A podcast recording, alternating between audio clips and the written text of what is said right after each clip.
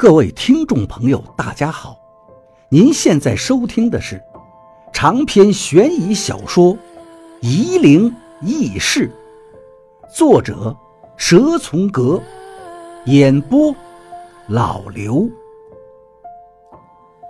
第二百六十三章，我没有回答，曲总也不作声了。防空洞里传出了一个声音，这个声音我和他。都听过打桑鼓的声音，没有什么乐器伴奏，就是个老者的嗓音，用远安兴山这边的方言在唱，唱得很快。曲总偏着脑袋在听，听了一会儿，对我说道：“好像有人在唱桑鼓。”是的，我点了点头。我听不清楚在唱什么呀？曲总说道。咿咿呀呀的，唱得太快了。还有，这声音是从哪儿来的呢？这个古怪的老厂区里面，我们俩刚才转悠了半天都没见到一个人影。现在躲在这个防空洞里，我们却听到了这个唱桑鼓的声音。哪里死了人噻？大白天的唱桑鼓？曲总不耐烦地说道。我对他说道：“先别说话。”让我仔细听听。我听到的桑鼓声，歌词和我在赵一二留下的那本《黑暗传》上看到的有很大不同。宜昌地区的桑鼓唱的桑歌就是《黑暗传》，这个我很早就知道。我往防空洞的洞壁上看去，本来是应该写标语的地方，用红色油漆写了几行字。我看了两行就知道是《黑暗传》。刚好这一段，我前几天刚在赵一二的《黑暗传》里看过，但墙壁上的字和赵一二的那本《黑暗传》同音不同字。孽杀传沙天，沙天传沙福，沙福传红雨，红雨传化戟，化戟传青苗，青苗传死雨，千变万化有根基。谁人知得那玄秘？声音是一样的，但是文字上的差距太大，意义甚至背道而驰了。我心里疑惑，把赵一二的那本《黑暗传》又拿出来，让曲总开了车灯，在车内看，一边听着不知道从哪儿传来的桑鼓声。可是现在我听到的歌声和《黑暗传》的唱词听起来。就知道有差别了。虎豹长蛇互争斗，飞龙化云不安宁。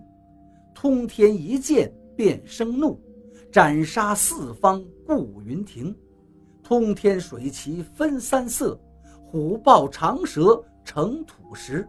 抽出长剑光芒现，阴阳两界避鬼神。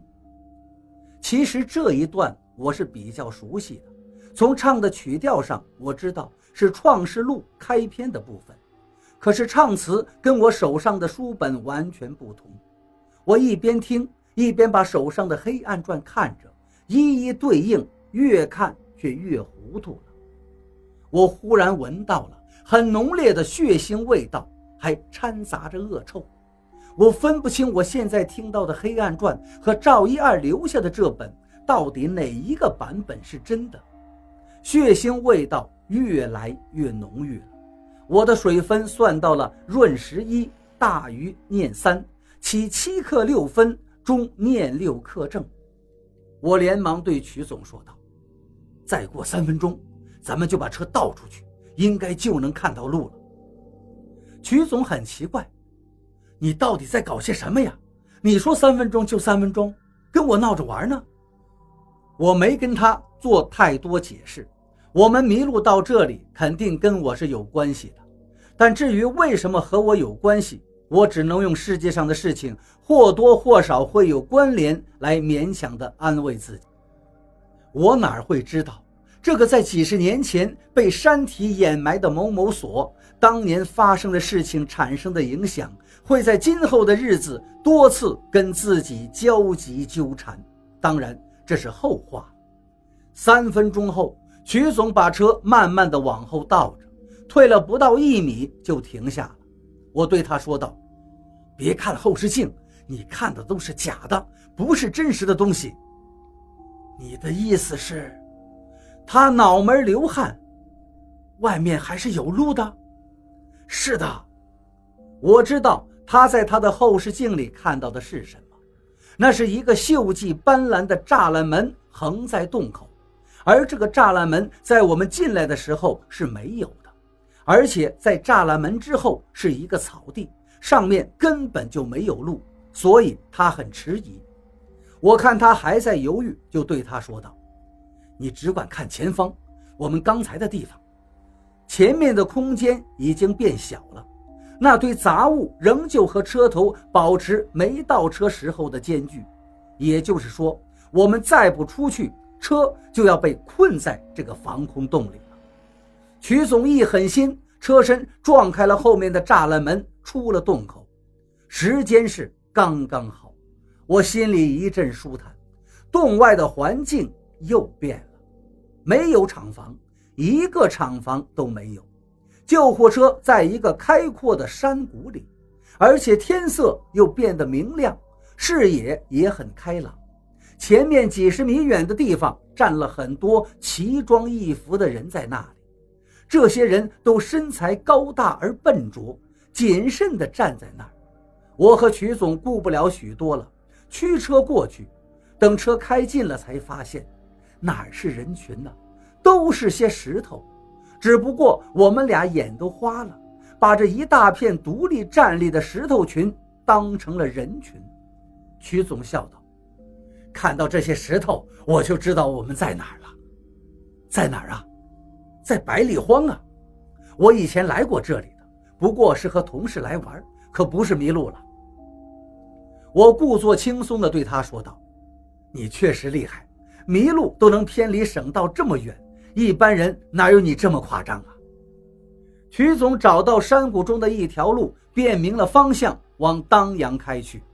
他下意识地看了看车上的计时器，现在仍然还不到十二点。他没有意识到时间上的问题，毕竟他是没有学过计算水分的。四十分钟后，我们到了当阳，在路口，曲总的朋友正在等我们。他看见了救护车，就连忙请我们下车了。曲总的朋友真的在一家餐馆把酒菜都已备好，边上桌子，曲总边说：“今天开车迷了路，不知道怎么就开到百里荒去了。”他的朋友诧异地说道：“开到百里荒有什么奇怪的？现在当阳和远安之间在修路。”很多车都要绕道百里荒的，这一番话说的曲总摸不着头脑了。